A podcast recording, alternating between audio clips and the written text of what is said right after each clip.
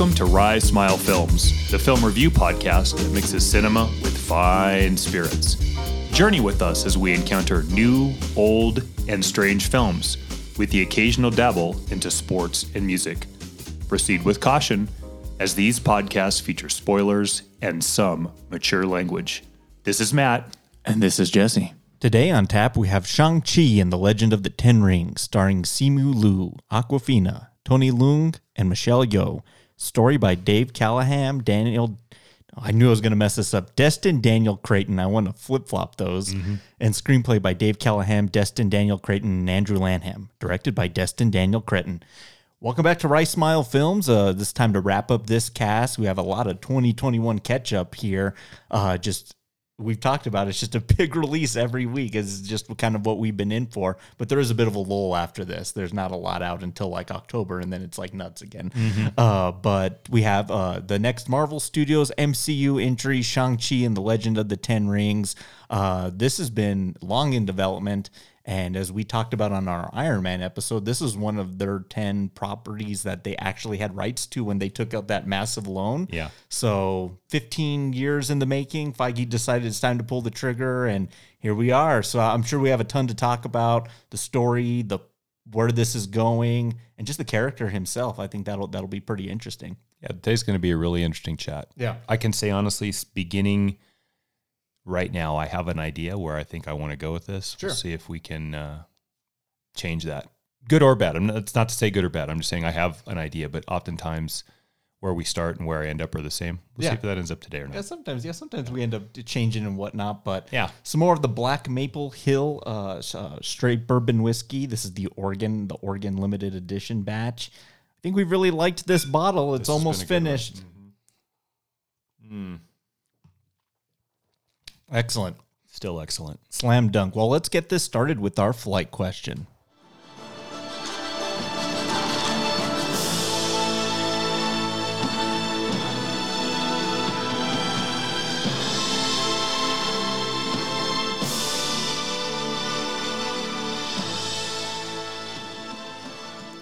All right, so Shang-Chi and the Legend of the Ten Rings presents, I think, an interesting uh, opportunity for Marvel Studios to delve into uh, technique, uh, a different type of action stream, because it's used, it's guys in suits shooting lasers, shooting webs, throwing shields and whatnot, or it's a lot of gunfire and that type of action. I mean, this is more kind of fisticuffs, hand-to-hand combat, uh, more martial arts uh, centric uh, superhero film, which I don't think we've really had before, not that I can think of. Played around with it on television with Danny Rand and Iron Fist. Oh God, yeah. Oh God is right. So silver screen wise, no first first time we've seen this action trope for yeah, them. this area. So my question, we've never done this before. Like, let's just kind of talk about that little s- tiny subgenre in film. Tiny, uh, top three favorite martial arts films with your number three. When I was looking over lists on this, I have to make an admission to you, and that's I'm not I'm not as strong in this category as I thought I was. I thought I was a fairly Mm-hmm. knowledgeable kung fu fan. I'm not. I mean, You I mean you just haven't seen s- uh, Street Fighter, Sister of the Street Fighter, and haven't seen any of those. Bride of the Street Fighter? When I was looking through lists, just to sort of give me a catalog to choose Sure, from. yeah, yeah, yeah. Man, I bet two thirds of most of those lists I'd never seen. Mm-hmm. Same for you? Uh, I've seen quite a few, but like a, a lot of them, you know, the good ones from the bad ones are weighted a little higher than than Hmm. the other. So, um, I definitely did some research and found some that sounded interesting. I added them to like a Yeah. watch list to check out later. That happened to me too. Mm-hmm. Number three is The Last Dragon from 1985 with Taimak. Mm. Do you ever seen this one? Mm-mm. So it's a strange cast because his female lead in this is none other than Prince's Revolution's Vanity. Oh wow, Um, it was in heavy, heavy rotation back in 1985, so 13 years old on HBO. okay, Daily, I watched this. Kiss My Converse. Um, I recommend it. Like it's, it's not scored really high on Rotten Tomatoes. okay, None of these are scored really high on Rotten Tomatoes. it's just a little too snobby to appreciate kung fu artistry. And Yeah. I think that's the that's the premise, right? Is the Sure. choreography. absolutely. Check it out. Uh, Taimak has a very short career insofar as recognizable bits, but it's crafted really well. And this movie was my entry point into Bruce Lee because there's a very cool routine that happens in sort of a seductive moment from Vanity to Taimak using Bruce Lee. Um, I don't want to give you too much away because I think you actually would really enjoy it. Oh no, I'll definitely add that. 1985, so we're in the wheelhouse of big action.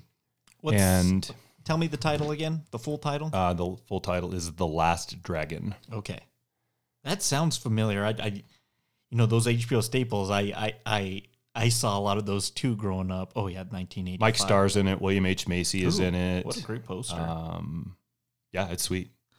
Hang on, It's. I think. I think you'd like it. I can rent it on YouTube. Excellent. Yep. Perfect. My number three, uh, Drunken Master 2, Mm-hmm. Legend of the Drunken Master. I knew I had to have a, a, some sort of a Jackie Chan on here. Yeah, of course. And uh, he has so many. I considered Rumble in the Bronx. I considered Police Story, but there's something about his style's very comedic in its execution, being able to bounce off. I always call it the Jackie Chan wall hop, which I had to do one time, uh, running through someone's backyard. I think I mentioned that story on the Patreon. Hey, sign up for the Patreon, you get to hear it there. There you go. But it's like that hop, skip, jump, and then you're over it. Like his very his choreography is very comedic in its execution. None more so than Drunken Master, where he has this drunken fighting style that the more he drinks, the more proficient of a fighter he becomes. Yeah. Uh, it's really good. It's really exciting. It's funny, and in the end fight sequence, uh, if you remember the hot coals and him run, he did a stunt where he actually falls on hot coals. It's crazy. Uh, that's my number three. I don't know if it's my favorite Jackie Chan, but I think in terms of like martial arts proficiency, it's definitely one of one of his best. I think his comedic style and almost the dancing like ability that he had has to be appreciated. And to Jackie Chan, guy that did his own stunts, all of them. He did one. I can't remember what film it is. I think it's Operation Con Armor of the God one or two. Because at, at the end of a lot of his Japanese films, the end credit is a montage of like injury footage, hmm. how much he got hurt through the thing. And there was one where he like fell out of a tree and hit his head when he landed and like cracked his skull open. And it was like the closest he had ever like come to dying doing one of his stunts. They had to like airlift him out of there. It was like pretty serious. His like brain was bleeding. It was not a good situation. And they show it. It's funny that you bring that up. He's been in the news lately. Yeah. Have you followed any of his news lately? Yeah. He's kind of gone off the rails, man. So maybe those brain injuries have caught up with him. They could, yeah. That's a lot of kicks to the head. I don't want to get into it because this isn't the podcast for this place, but it's an interesting look if anybody wants to study that. Number two, got to go with the master. Mm-hmm. None other than Bruce Lee. I can't imagine this isn't on your list too, but it's Enter the Dragon. I think that was at the time the first biggest, best studio performance for that Oh, yeah. character and actor and burgeoning genre. Yeah. Well, it was huge, and then just more so because he had just passed too. Yeah. The mirrors, um, having some recognizable Hollywood faces to go opposite him and opposition. And you can see at this point that that man, who I think mastered the craft five or six times because he's so about kung fu and martial arts, eating, breathing, living, sleeping 24 7 0.02% body fat. be water yeah, Um, which that's a, if we want to talk about bad kung fu movies be water the documentary on him is atrocious There's there's better things Oh. things about him than that. i love that film enter the dragon so great I didn't put it on my list because I knew one of us probably would bring it up and talk about. So uh, I'm glad you I'm glad you included it there. Yeah, it has to be considered. It, that, that's one of that's one of the best. Yep. It has the the polished sheen of like a really good movie compared to his other four. yeah Not to say that those other four aren't good. I considered Game of Death. I think is interesting plot wise. Uh, there's the there's a scene in the in Game of Death where he like it almost like mimics like he like fakes getting killed by like a gun and then it like happened to his son like 25 years later. It's such a bizarre film. And then he fights Kareem. I mean that's badass. that is badass Number two for me, uh, I'm not gonna t- explain too much about the plot because I would hope we could do this film one day because I know how much you would really like it. Uh, so the series is The Raid, uh, and the first one's called The Raid Redemption, but the second one's The Raid Two, and it's one of the most furious tenacity, you know, martial arts things I've ever seen. You know, one of those things when you see like, man, th- this looks like it feels violent while you're. You remember Creed 2 like tho- those type of sequences it's this from beginning to end. It just doesn't stop. So the sheer talent and the choreography in this is it's one of the best things I've ever seen, and it's exciting. Uh, kind of almost think you know, you know, it's it's like its own kind of cor- bring down corruption, like esque like espionage type type films, but the fighting is on another level. I've never seen it mimicked better in a in a film before. So That's pretty high praise. yeah, I would. lo- It would be fun to do in t- in like uh, we'd have to find a cask uh to to do it with, maybe like a police policing type thing. Yeah, That sounds good. yeah. What's your number one? This is cheating a little bit. A little bit. Okay. Maybe I'm stretching the martial arts genre just a touch, but not entirely. I think I told you not too long ago that I revisited this franchise and it played better than maybe it had played for some years for me. It's Kill Bill Volume 2. Oh, nice. I like 2 better than 1. Mhm. Uh, we're going to get into this with the show here today. One of the pieces of kung fu or martial arts films that I really enjoy is the mysticism, but the mysticism insofar as a higher or elevated version of self Mm-hmm. by a mastery of a technique, Yeah. not by magical rings or dragons or you know whatever. Like Yeah. a higher elevated, almost Buddhist through the Four Noble Truths kind of positioning. I thought about that too while I was watching the this film. Just Well, how like, can you not? Well, uh, j- j- just that idea of you know martial artists to have that um, discipline, you find yourself having to get onto that higher plane. I'm like, I was like, I could never get my brain to do that. Yeah. you know what I mean? Uh, so I know that, that that is Kill Bill Volume Two. when she gets or when we get into the training bit with her and you watch the hell that she's put through oh yeah Yeah. and then the fist and the little two inches that she can make and generating enough power and how that's going to play out later so good Yeah, and uma thurman's great. I'll give mm-hmm. her a ton of credit because that is a very physically demanding role that she played. Mm-hmm. You do get in most kung fu films or martial arts tropes the showdown between master and student and oftentimes student rises and overtakes master because that's the general premise there. Her conversations with bill mm-hmm. at the end and bill in a strange way softening the way that john wayne refuses to sit in the rocking chair on the searchers mm-hmm. the way that Carradine or Bill refuses to acquiesce to a family model until he has no choice. Mm-hmm. And then the twist on who he's taking care of. yeah, Oh my gosh. Especially when you consider how that film starts in the assassination at the wedding. Mm-hmm. The dialogue, okay, we talk a lot about Tarantino's dialogue oh yeah, and sometimes how what we're talking about is really interesting and doesn't have much to do with the premise other than maybe giving you an insight into the subconscious or the backstory on the characters. The conversation that she has with Bill before they have the final steps before he falls over in the mm-hmm. is just genius. it's a good pick. I don't think you're stretching it. I mean, No, you let me have that one. yeah, that's Tarantino's like homage to Kung Fu. kung fu movies, all All right. those Shaw Brothers films, and everything we've been talking about. Absolutely. That's number one. Surprisingly, I didn't think that was going to make it, and it did. We've both been revisiting a lot of Tarantino as of late because we did True Romance. You watched that. I went back to the Once Upon a Time in Hollywood bin. Uh, so that's that's interesting. it's just this is not his podcast. I don't want to say that. Just one quick statement. I don't want to get off the rails here. He is so maddening to me. Mm-hmm. He is such a maddening director. Who's more maddening, him or Sh- Shyamalan? I almost just asked you the same question, Shyamalan.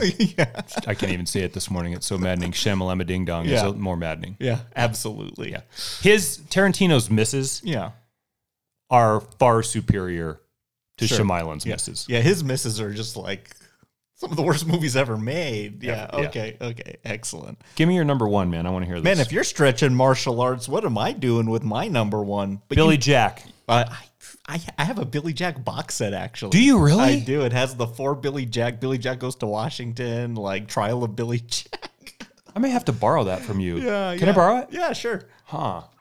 Sweet. There's a few in there I actually haven't even seen. Uh, I've only think I've seen the first one. What an interesting series. Anyway. Yeah. Uh, I had to pick Big Trouble in Little China. Uh, Oh, sweet. I didn't even think about that. Yeah. Of course you did. and I think what makes it so good is because because Kurt Russell is such an oof in that. his little sidekick Wang is actually really good at martial arts. And then you have the Lords of Death, and then the Wing Kong, and then Egg Shen and his thing. Like the the martial arts isn't like the most mind blowing of the films that I've discussed, but it's definitely the most fun. Like it's that movie's just bananas from beginning to end. So that had to be my number one. I love it. That's a great choice. Yeah.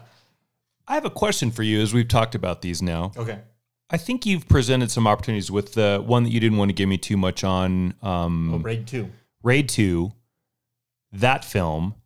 And then was it Way of the Fist? Is that the one that Bruce Lee starred, directed, and produced? Which um, I'll look it up here. Well, there's Fist of Fury. Way of the Dragon's the one that he basically had his fingerprint. That's the Chuck Norris one. Yeah, and then it's also called Return of that. That movie has like five titles. Okay. This is the okay. So the one I'm, I'm going to call it the Way of the Dragon, but whatever the hell that one is, I think we've laid out the possibilities. You just mentioned Billy Jack too, possibly. Martial arts cast. Maybe Sure. that would be fun. Definitely. We'll have to plan that uh, for one of those times when we have one of these gaps where we don't have like a lot of like new releases. Will be perfect for that. I love it. Excellent. Well, cheers to your list. Cheers to your list. Excellent. Uh, add some of those to your watch list, everybody. Uh, catch up on them. I watched Orca this week. When's the last time you watched Orca? Oh my God, never. It's been so long. It's been never. No, I've seen it once. Killer that, whale. That movie's bananas. Yeah. it's crazy. Excellent. But no more beating around the bush. Let's get to our review breakdown of Shang-Chi and the Legend of the Ten Rings. You have the wrong guy. Does he look like he can fight? Come on, bro.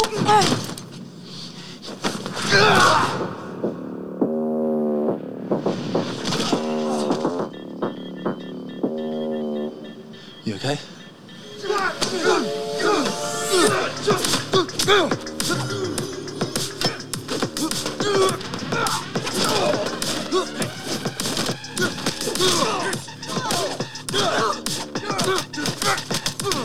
What up, y'all? It's your boy Klev coming at you live on the bus. I actually did take a little bit of martial arts as a youth, so I'm gonna try and grade this fight as we're going. Jesus Christ. Yeah, exactly. Okay, Klev. that guy would be on a train ready to live stream that thing. Yep. But like we do, let's start at the beginning, uh, the the beginning of Shang Chi and the Legend of the Ten Rings. We actually start with his dad, who is you gotta bear with me on the names here, but it's Xu Wenwu. Uh, he actually finds these uh, ten rings, uh, which are pretty interesting. We haven't really seen these show up in the Marvel universe, but they can essentially just bend to your will. They provide like a defense mechanism. You can emit energy from them. You can almost seems like you can uproot the earth. I thought these were pretty interesting tools actually. And at, as the film went on, I was like, shit, going forward, what's going to be able to stop these 10 rings? Like this is a pretty form if it gotten into the wrong hands, I could see this being a problem for our heroes, whatever the team looks like at the end. Yeah. What, what did you kind of think of them? I mean, uh, as a, as a weapon. I thought the same thing too. Uh, when we start getting into gauntlet spaces in Marvel, you can go one of two ways, and one is they know what they're doing, or oh my gosh, another handheld mystical weapon. The Ten Rings, however, at first introduction are interesting enough. So I think you probably don't have to worry about drowning in another gauntlet that's all powerful. Yeah. But whereas the Infinity Gauntlet allowed you six possible powers, these do seem to have an almost Green Lantern like ring hmm. that if you can vi- envision what you would like them to do, they can probably make it happen. What I really liked about them is this ability that almost, this is a terrible um, corollary, but the yo yo effect where you can release them And then they come back and you. then they come back. So you get a projectile element too. And then also what they work really well as is a blocking like defense mechanism. I really liked how they used them to like jump really high. Yeah, because he has to use them to get to that cliff at the end of the film, and he just shoots him into the ground, and it propels him. So they get it's a propulsion force as well. I think it's a great tool. I'm, I'm glad that we that they decided to kind of show that to us and use that as a mechanism in this film. What did you think of this character, Wen Wu? He's gonna become our villain, our father figure. Uh, he right here, he's looking for supreme power. He's decimating empires. He forms the Ten Rings army force. so I guess that's what we'll call it. Just kind of not pillaging, or maybe they are. I don't know. Uh, all these kingdoms in the area until he meets uh, this woman. He's looking for. He's essentially looking for like Hollow Earth. Is what it seems like. Yeah, right. T- Ta- Talo. It's a village said to you know have all these mystical and fantastical things. Uh, but he runs into Zeeling. Oh no, wait, hang on, Yingli. Yeah. And then they kind of have this weird, interesting like fight, dance, romance while they're engaging. Like, what'd you think of all that? It was almost like two people falling in love over the proficiency of them being really good fighters. And that reminded me a lot of Crouching Tiger, Hidden Dragon, the way they were kind of moving, almost like a ballet. It almost seems wrong to call it dancing, but it's kind of like what that was. That's happened twice in the last two weeks where I've seen this done really well, mm-hmm. actually. So, right, shows up to Ta Lo to pillage or plunder whatever mystical elements are there. What did you think of Ta Lo's like defense mechanism, which is the forest like eating its victims, or like the the trees caving in on itself? Oh, let let me save that for a little bit. Let me. Um, I don't love it. well, it comes back later. It does. Him getting there though makes sense. This is a guy that is essentially just this imperialistic conqueror that's taking over anything he can that has a value. Yeah. The battle that results in some romantic interest was done really well in this film in this short period. Mm-hmm. It's also been done really well. We talked about it a couple weeks ago off mic or last week in The Protege. Mm-hmm. Michael Keaton and Maggie Q do a really good job of the same thing. Now, that's a harder film, so you get a little bit more absolute final ending to the way the battle goes. Sure. But for everybody that's looking for something, check that film out. It's worth your it's worth your time. Yeah, that's an interesting deal, right? So aggressive male shows up, is wielding some mighty power, and that dance that they go is not unfamiliar in the animal kingdom Yeah. to the mating ritual if you think about it. Mm-hmm. Right? I mean, as humans, it's a bit more refined and not quite as savage as that might be in the animal kingdom. But there is a chase and a capture that does have some elements of aggressive to it.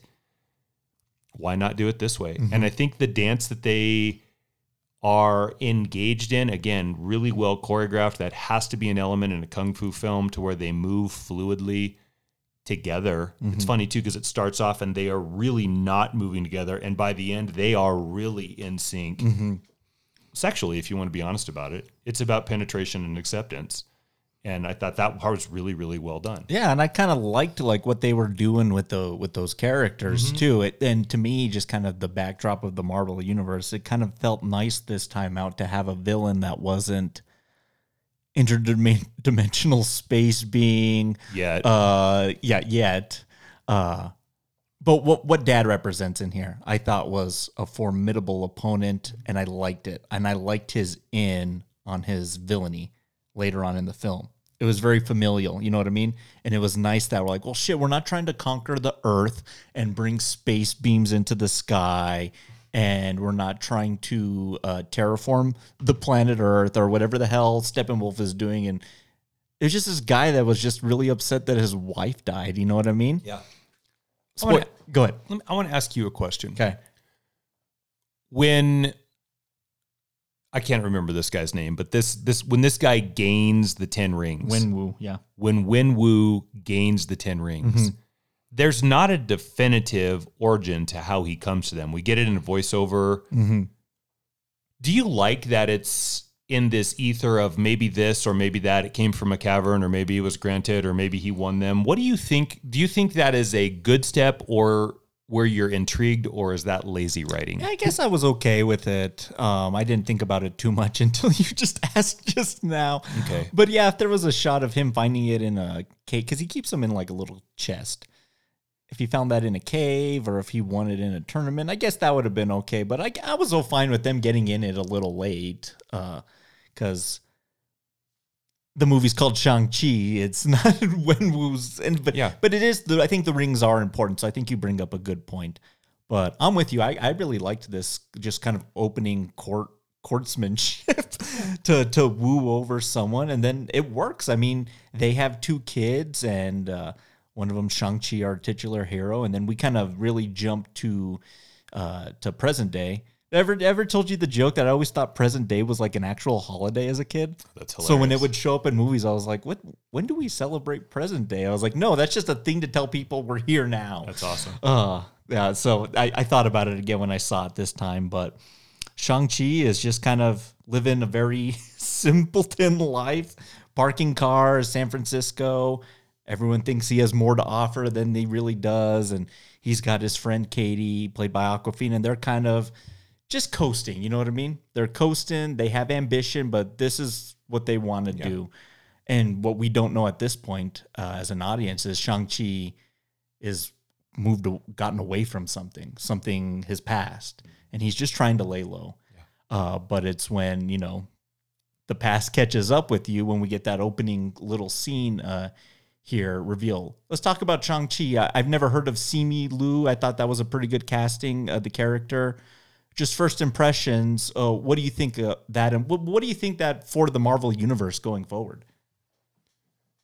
Yeah, that's a good question. I tried to think about as we get into the reconstruction of another Avengers team, whether they're called the Avengers is not or not, who played the role of street level ready, good in a fight kind of space from the original team? Black Widow. Black Widow, yeah. That's what I came up with too. But I'd be willing to almost say we haven't really even had this yet. You know what I mean? Right. If you wanted it shown up, I would say that was the Defenders or most of the Netflix Defenders properties. Sure, yeah. But that's not Yeah. MCU recognized yet until the next Spider Man. Yeah, wait till our, uh, wait for the nightcap question. Okay. Yeah. Yeah.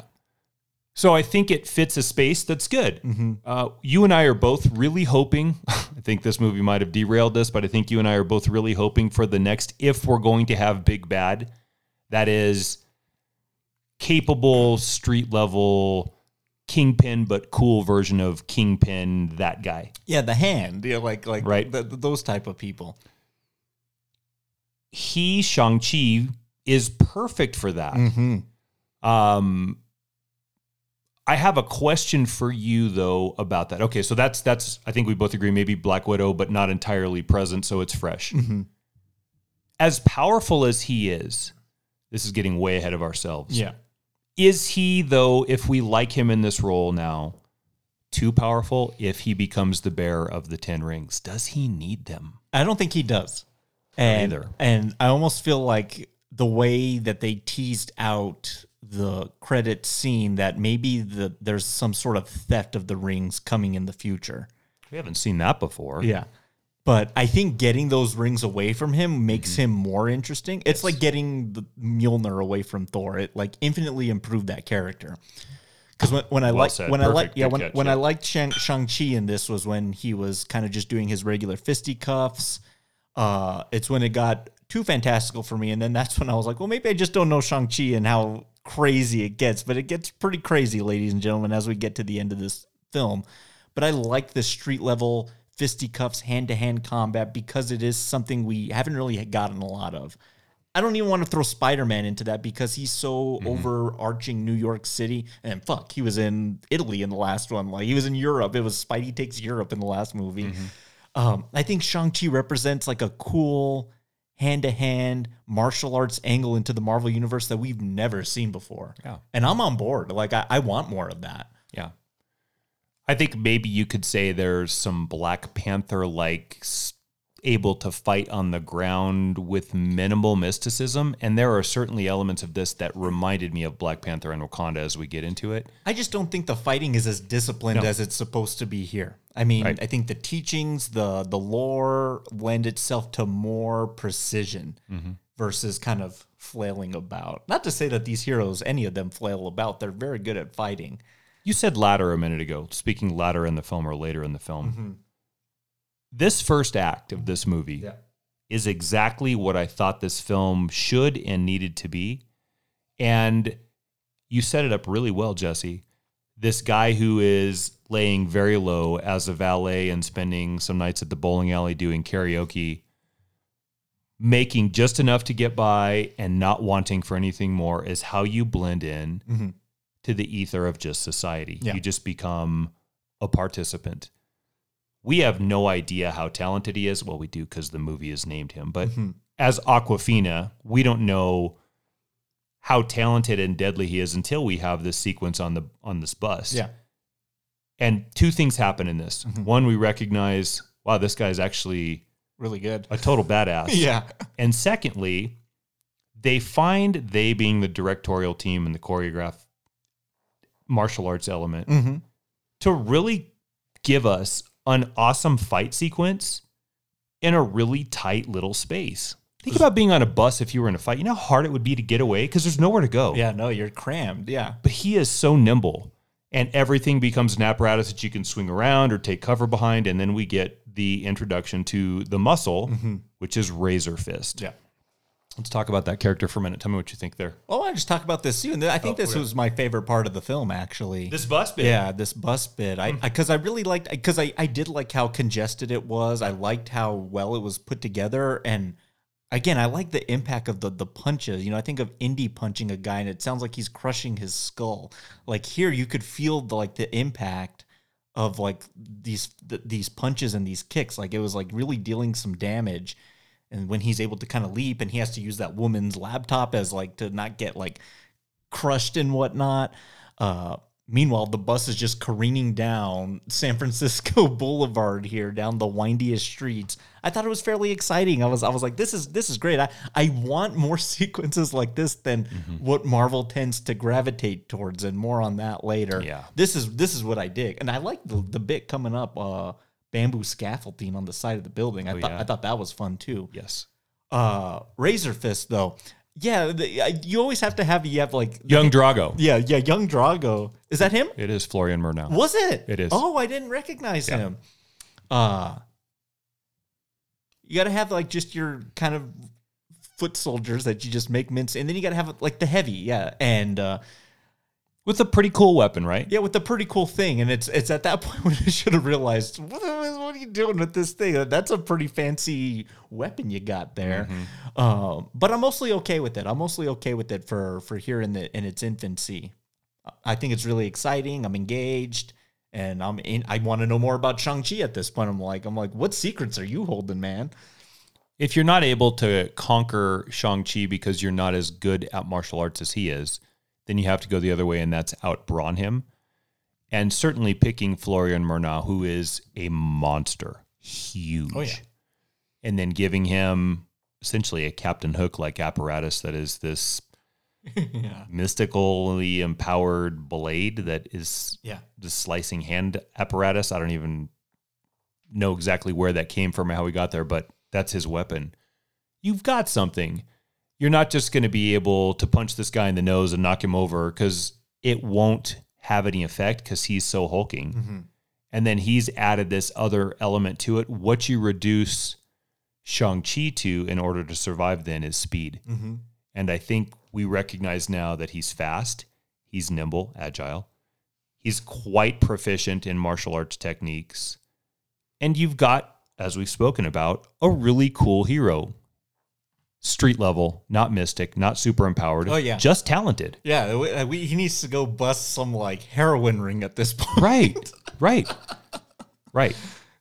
which is what I thought thing, things were going to go. I should have known better, but no, I'm with you. I'm with you. Yeah, it's very, it's very real world, and I and I dig it. two big battle sequences so far. The opening of Shang-Chi's father with his mystical Ten Rings, mystically wiping people out with m- ring tornadoes and ring shields and ring lightning, and the power of the Ten Rings just sawing through mm-hmm. armies. Pretty impressive. Yeah, And then Shang-Chi, very talented on his feet with just his fists and gravity and physics and martial arts ability. Mm-hmm. One of those at this point seems far superior to the other because you can punch really good and be great in the air and tumble and be nimble. But the 10 rings pretty much end all that yeah, like this. So, okay, I'm. Uh, you know where this is going. Oh, they wouldn't give you the bad guy and the good guy and not recognize they're coming together. sure. Okay, so I'm intrigued. How are we going to get there? Yeah, so this sends us So far. Yeah, so so this sends us on a quest. Uh, he got a letter in the mail from his sister, and it's just an address in Macau, China, To, so he's like, I need to go see what's going on. If these guys are after me, I need to make sure she's okay. I got to see what's happening here. And this is where we kind of get into a little bit of you know the backstory of the Ten Rings and then the courtship of the mother. And I'm into this, and just from a storytelling uh, mechanism, did you because Guardians of the Galaxy, like you know, mom's dying there really early on, and they kind of show us and kind of get that out of the way right away. This kind of waits up until maybe Act Three to tell us what happened to the mother. Uh, we just know at this point we might just well, may as well think, well, she just left. You know what I mean? And she's just missing. Uh, we don't know that she was killed. But do you like that? Do you like that they saved it as long as they did? Did they kind of play it out enough for you? I kind of thought they did, but I could also could have used it earlier on too. I don't know. Yeah, no, I, I did like this. Mm-hmm. Although, as much as I liked it, we're going to start getting into a space that is where some of the problems for this film arise, and that is it's too recently heated to be preheated or reheated again. When he shows up to protect or find out what has happened to sister, he does that because the pendant that was given to him around his neck has been stolen. Mm-hmm okay, so someone ripped off your necklace, big deal, but there must be something bigger about this. And then if he's going to backtrack to sister who he left mm-hmm. essentially at the bus station yeah. six years ago mm-hmm. and just fled, just left her. Yeah. Then we're starting to see why maybe Shang wanted to lay solo is he's hiding from some family regret. Yeah. He shows up and essentially now we're in the middle of Fight Club meets Ragnarok. Yeah. Okay, that's fine. I, am good. I, I want to watch him fight. Uh, this is what should have been in Madripoor in uh, yes. Falcon and the Winter Soldier. Okay, so yeah, you literally just took it out of my mouth. So we are at Madripoor, which is reheated from Falcon and the Winter Soldier. And if you liked the battle between Thor and Hulk and Ragnarok, why not give people Wong and the Abomination and this? Yeah, if if if if if the Grandmasters fight is supposed to be the supreme, this is like the B team, C team fight. So this seems appropriate because it, it, it does seem a little. I don't want to say black market. What do I say? Like uh, the social gram, Insta Instagram social media version of the Grandmasters Coliseum in Ragnarok. Yeah, just yeah, some like just yeah, Fight Club here eh, here here in China. I was I kind of liked this too. I, I, guess maybe I'd like. Do you think Tim Roth came back to do some motion capture for Abomination? well, I wanted to ask you about him. Okay, we've seen Emil Blonsky before. Oh yeah, this is Hulk's big opposition bad. Mm-hmm. Uh, mostly the first time it was a miss. They didn't do it well, but I think in this, just for the two and a half minutes that we get him, I think that introduction is the post credit scene that they do a pretty good job of working in a couple times in this because look man if we're going to use wong in this mm-hmm. and the mysticism of portals and circles we're getting to the importance of doctor strange going forward but not in a heavy handed way and everybody likes wong and for this film wong being semi comedic yeah. he fits Here's the thing: Blonsky looks great. The Abomination looks great. Yeah, they like did they like gave him gills this time. Yeah, yeah, they like redid the design of it. Larger ears, larger ears. So I thought that was interesting, and I was like, are they they rebrought that character to us because he's going to show up again somewhere down the line or something? Yeah, I don't know.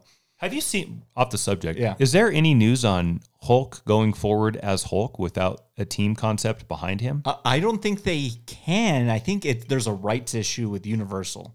Oh, really? That's never been resolved. That's stopping a solo like Hulk, Hulk film. film. Yeah. Hmm. Um, when I saw this, when I saw Wong show up, it reaffirmed, you know, what I've seen in the trailers for Spider Man, uh, what we've seen in WandaVision, what we've seen, or Loki. what you didn't see in WandaVision. what we didn't see, but yeah, just the conceptually what mm-hmm. the ideas they're playing with. Mm-hmm.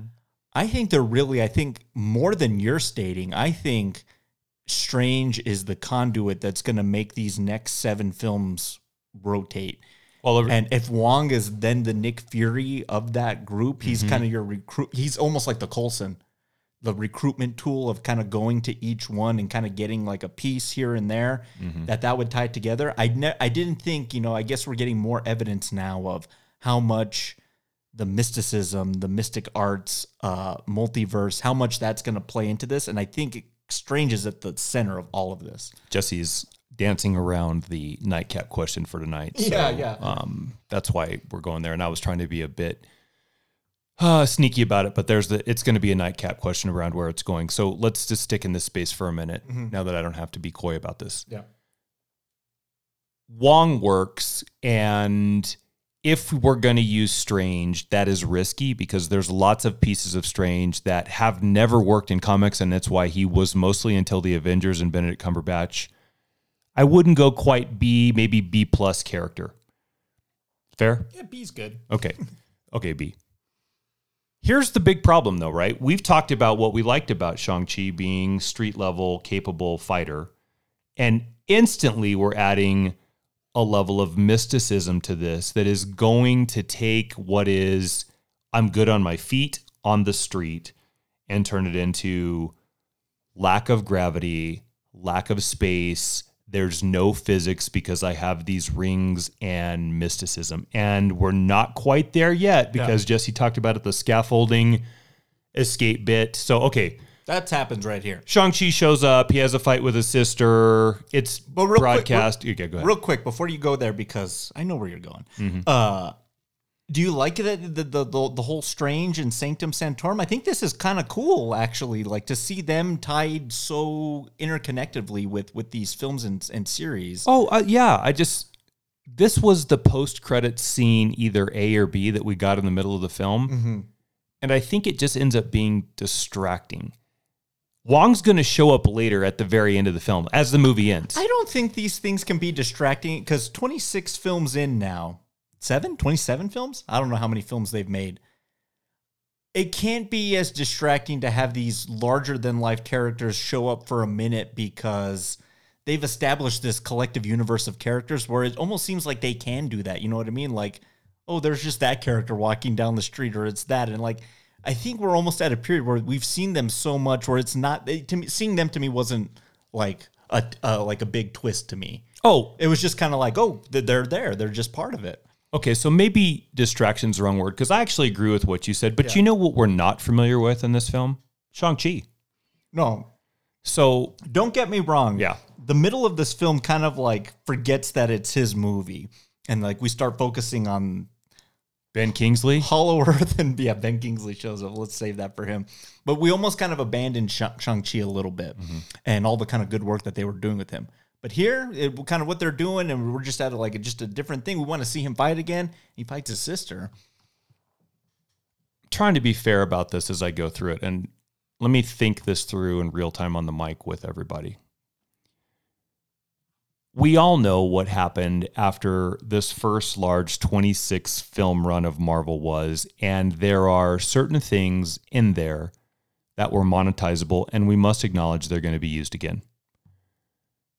You want to tie the second iteration, Marvel 2.0, if you will, to some of the pre existing characters that were around from 1.0 for familiarity, to shrink the world and make it not quite so big, and to also show that there's a lineage going forward. We're going to get that. Wong does that, no question about it. I wonder though, and I'm not even sure if I where I where I am at on this as far as criticism. I wonder if by bringing him in now, we are subverting the attempts to introduce Shang-Chi to the audience and let us really watch him grow in the way that all of the original Avengers did. Again, way more known. Iron Man is much more popular than Shang-Chi. Yeah. But let them grow and germinate organically instead of you just about to got to go. You're just now kind of getting to know him. And then we're going to, and by the way, it's tied into our bigger world. Fret not. I'm, I'm not sure where I'm at on that. Yeah, I, But run with it. Yeah, I'm, I'm okay with it right now. It's not until later when it when it when it becomes kind of an issue. But here, like I, I'm okay. I kind of and I I like seeing that they're trying to tie the seeds of the past into these new seeds of the future of like this character that they're they're trying to establish. Uh yeah, you're right. Distracting's the the wrong word to use. I'm I'm I'm I'm pretty okay, uh, okay with it, and it's it's just a nice moment at, at this point. You know what I mean? It's some familiarity. If if if what they're trying to take is Shang Chi now like a D list character, and get an audience to kind of get on board with him. Like people are going to see these movies because they've seen, you know, every 25 films prior to this. So them seeing little nuggets and little kind of ties here and there is okay with me. One more quick thing. Okay. in this fight arena that's being broadcast on the dark web by this underground fight club ring, there's a lot of characters that they can use to show a connection to the Marvel universe that is larger. I don't I like Wong. Don't get me wrong. I like Wong. I like this version of the Abomination. I think he looks cool. I love what Wong does to win the fight against the Abomination. Essentially, he portals the Abomination's fist back into the Abomination's face. It's pretty awesome. Mm-hmm. That's a good move. Yeah. I think we can say there's a lot of choices for them to use in the Marvel periphery universe. Yeah, there's thousands of characters they could use. I just, again, I, I'm not sure on any of this. I don't know if I love that it's Wong because Wong and Strange Incorporated is going to show up at the end of the film and make their presence known. I, I'm not. I'm not entirely sure. I guess maybe I keep bringing it up because maybe I'm admitting I don't know if I love it. I don't hate it though. It was fun to watch. I like Wong. I like the Abomination. I just thought maybe there's a couple ways they could have gone. It might have been different ways. It just possibly, possibly There's a hundred ways they could have. overkill. Maybe I don't know. I, I'm hedging my bets because I haven't thought about this a ton. But anyway, okay. So let's move on. Yeah, I liked it. Yeah, I got you. Yeah, you should- yeah. yeah. So, but then we get to this. You know, uh, the, the Ten Rings army shows up, and they're like, "We're gonna get the sister." We then and she has a pendant too. We'll find out the importance of that here in a bit. But then we get this scaffolding bit that I was talking about. It's like bamboo scaffolding on the side of a building, and it's like we got to escape, and it's all rickety and shit. Very I gotta, cool. I got to tell you, like, I, I think I mentioned, uh, I don't know, we were watching something, or I like factories, like factory chases or like factory action bits.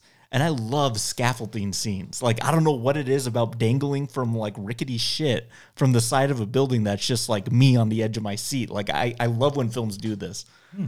I didn't know that. You need to, we need more scaffolding action bits in movies. But this was great. You know, Awkwafina's hanging from a thing of bamboo. Shang-Chi's got to do like a hop, skip, and a jump to get her just in time. And Yeah. sister, who's essentially gave him the middle finger, comes back to help him. Mm-hmm. And then it all just kind of come full circle as dad and his love that he's just wearing like sandals. just shows up and he's like, It's time to come home, son. And then at that point I was realizing he doesn't want to kill his kids. He just needs something. And that's when I was really on board with the, with the villain aspect, who I perceive as the villain, which is Wenwu, uh, dad. That it's it, it was a very grounded and very Skywalker centric family esque drama that we're fighting over. And to me, that was refreshing compared to a lot of what we've had in films past, Marvel and DC included. It felt that felt contained. Agreed. Uh, so once they get to the the compound and we're kind of getting the secrets, what did you kind of like about? Did you think Dad was a bit? He's hell bent on your mother's alive. We just need the map to get there. Once we get there, we're gonna rain hell upon these people, and we're gonna get your mother back, and we can come back here and be a family again. How are we not like on board with this? This is great. I love this motivation for our character. Well, this is you're in my wheelhouse Yeah, stuff, yeah, right? yeah. Family tragedy to inspire characters. Dad just misses this woman that he loves so, sim- much. So, sim- simple. So simple. this woman that he loved so much that she righted his terrible malevolent actions and turned him into essentially this all-wielding put your 10 rings away and just be dad good guy. Mm-hmm. If that's not a testimonial for the power of love and family then i don't know what else you're looking for. So for you and i dad lamenting the loss of wife with maybe the hopes that she's just missing or someone has stolen her works fantastically well. And mm-hmm.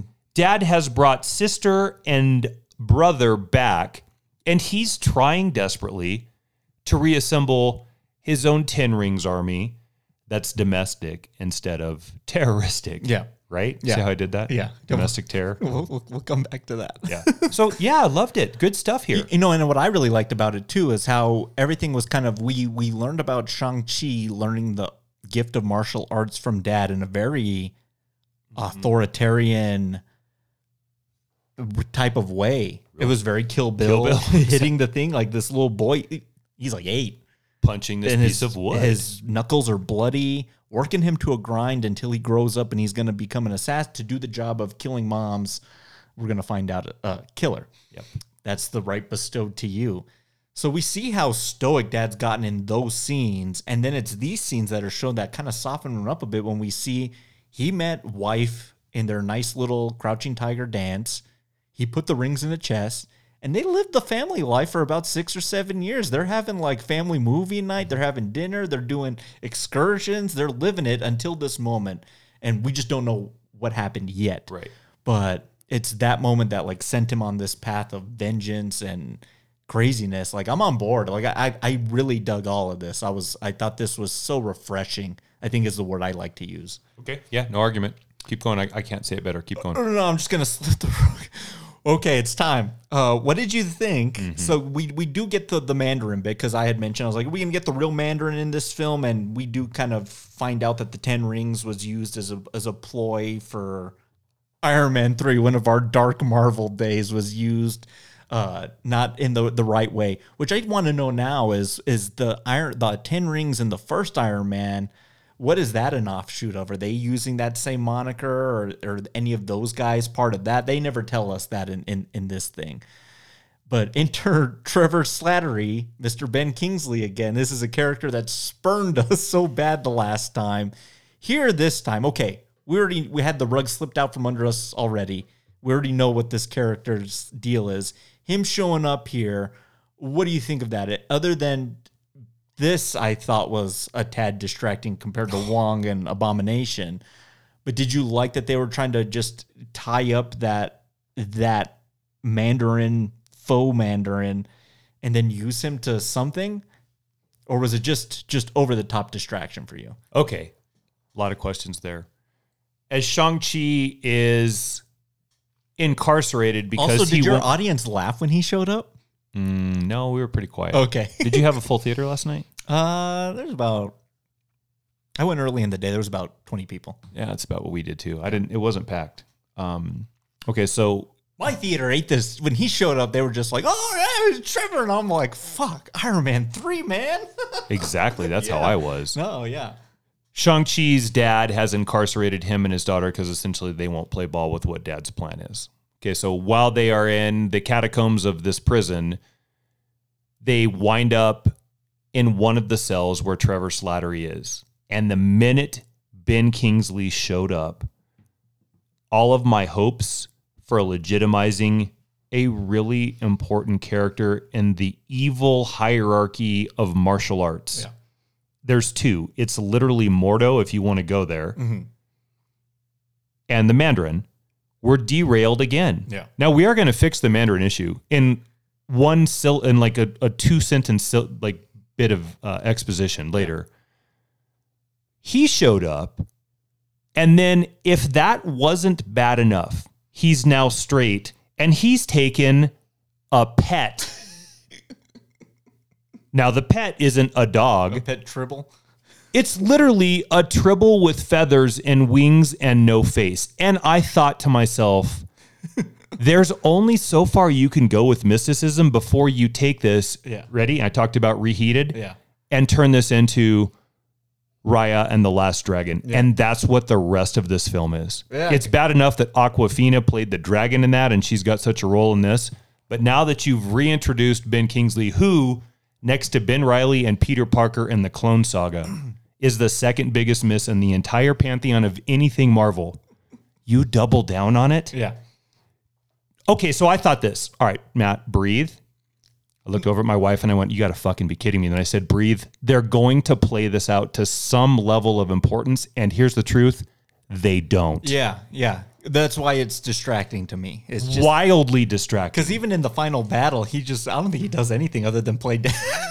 Lays there with his little pet dog. Yeah, so he's I guess gets them to the place they need to be, and the the tribble is able to guide them through the the trees and whatnot. But yeah, I thought they were gonna like do. I was like, okay, he's showing up again, and I had the same kind of conversation with you. I was like, okay, I need to put that to bed. That travesty of what mm-hmm. that experience was. Maybe they're going to try and right the wrongs of this character and try and do something interesting with him and maybe he's a sacrificial goat. I don't know. Uh no they don't do that with him. He ends up just being like the punchline of everything. So then i sat, had a real deep conversation with myself with the screenwriters of this thing. And i was like so you have your director who has a story credit and a screenplay credit and then you have these two other guys in there too are these Feige's lackeys that are like shoving this shit in there to like tie it back to another film that you remember and you had a slight chuckle at? Because then it's going to come back to the to the end of the film too when we're just blow the shit out of everything again. And is this just a Feige mandate that he just like has? Like you must have like it be as like big as possible at the end regardless of the skill sets of the hero and we'll just catch that up along the way. Well, it's a good thing they don't have another battle in the sky. Oh no, yeah, no, because they do have a battle in the sky. yeah, with Destoroyah. Who's actually Fin Fang Foom, and we'll get to that in just a minute. Was it too. Fin Fang Foom? Was his dragon Fin Fang Foom? No, we'll get. I did a lot of research on this. We'll get to it in a minute. Let's let, let me tackle one more thing about Kingsley first. But we got a few more things first. But don't you think it's maybe a screenplay problem? Oh, for sure. It's too many people putting their ideas into a pot. I'm going to add to all of the screenwriting issues in the pot that you have, and then Disney, the furry animal that doesn't have a face, that's just a cute chameleon, Pascal and Rapunzel. It's a porg. Right. Thank you. Yeah. Exactly, Jesse. W- perfect. That I don't know why they do that all the time. because that thing is so strange looking and created for the sole purpose And you of can- selling that plushie on I the was just shelves gonna- of Target. Just gonna say you could probably go buy that at the store, right? right. now. Right. and sleep with it tonight if you desire. and maybe it has a little button that you can push where it like hums or purrs or whatever that thing does. right? So it doesn't even have eyeballs, people. It's hair. because it's so weird looking, you said distracting. If Kingsley wasn't distracting enough, this animal that we've never seen before that has no purpose in this film, I hated the flerken earlier. What's that? That's the thing that scratched Nick Fury and cost him his eye in Captain Marvel. I forgot. the cat. This is the Flerken's illegitimate stepchild that is birthed or conceived with idiocy. Yeah. That's really distracting because you're so busy trying to figure out, like, well, how does that thing know where it's going and does it have a face? And they actually have a brief conversation about it. We are so far off the rails of what this is, which is 10 rings and the battle in our minds for mysticism versus capable street level fighter. I think I know what's happened. I think I figured it out. I think Go, yeah. I think Destin Daniel Cretton. I think when they say I thought you're going to say Destoroyah again. Okay. no, well, the thing looked like Desus Desustroy at the end of the film. Yeah. Um, I think when these hey, we're making a Shang Chi film. I'm gonna take some pitches. I think this guy came in and he probably gave a pretty good pitch on this character, martial arts guy. I want to do this. This could be kind of like a fun little angle. We will cast some Asian actors in there, and then I think Feige's like, "Okay, we, we're gonna do all that. We're gonna do all that." And then get Peel in here and do the Gremlins 2 bit. I need you. I need you. Have to you ever put- seen that? Yeah, I have. That's so good. Okay, go ahead. Sorry. I need you to put Trevor Slattery in this film, and we need to have a, a, a fight in the sky at the end. If you find a way to put that in, we'll make your film. Oh. At that point, you just wrecked it with two things that just don't go together with Shang-Chi. Mm-hmm.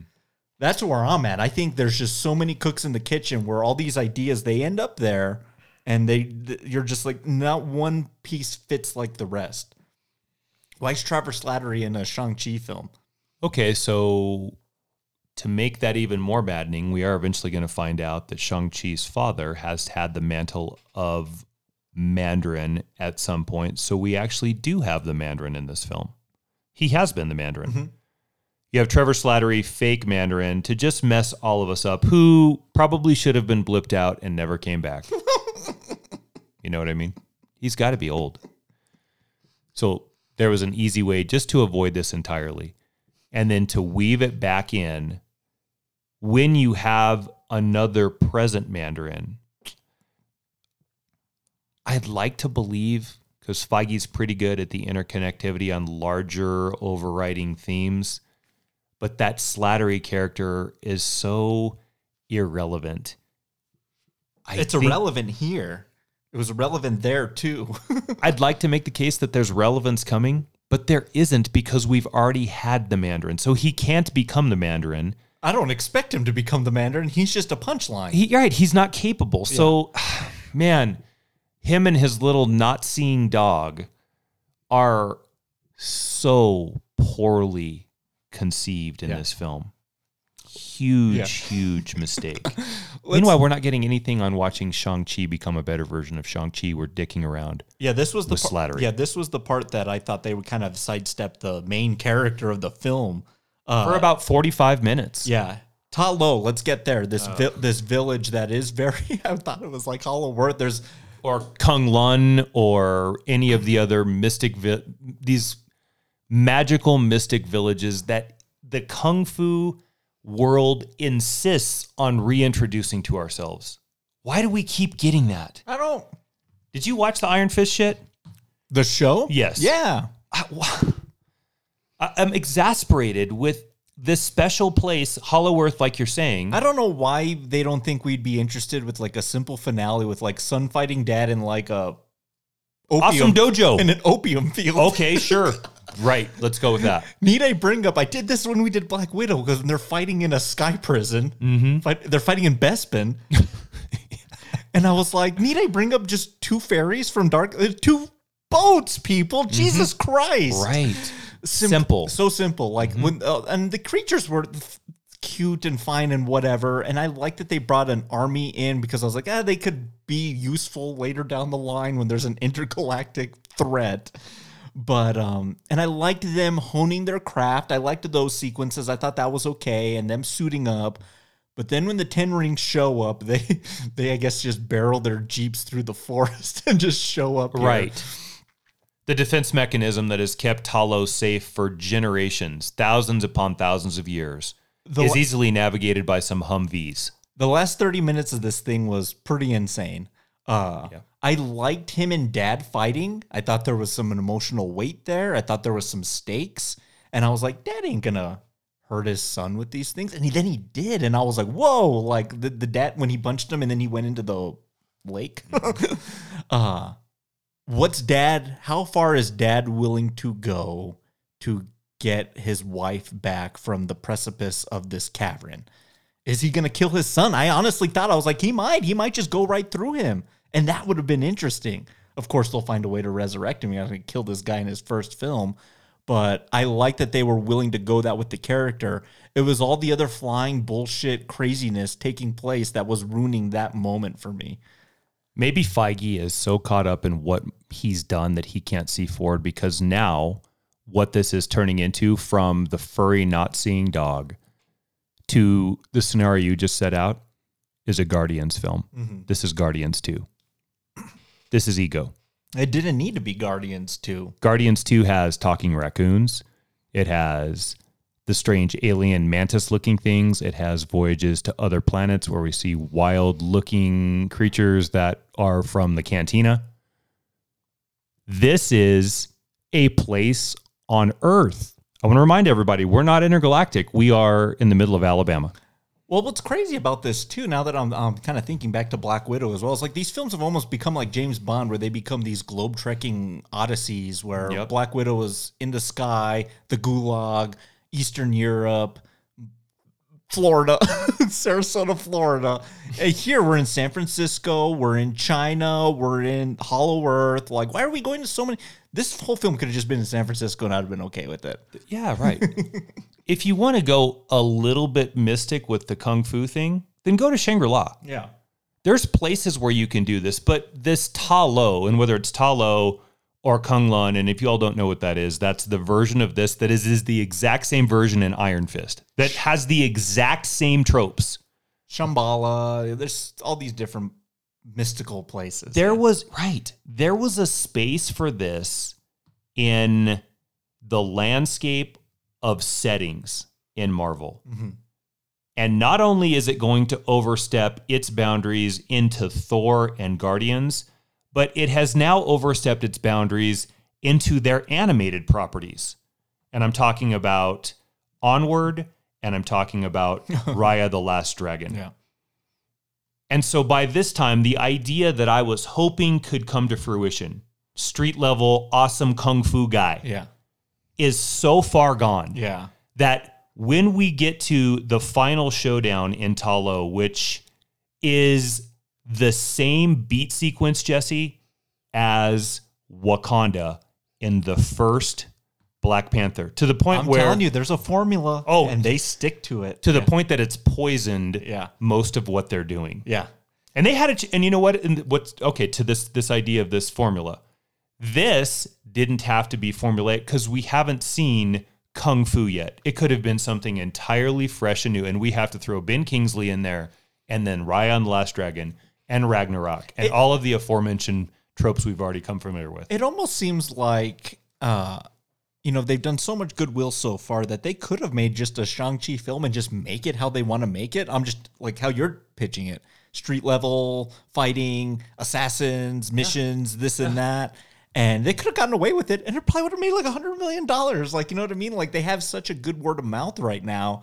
For them to keep doing the same thing and to us be talking about the same issues at the end of these movies is just insane to me mix it up a bit. Otherwise, we are going to get tired. Okay, I'm going to tell you something right now, and you can tell me to go to hell if you want. I know you won't, but you can tell me I'm full of it. Okay. At this point, Yeah.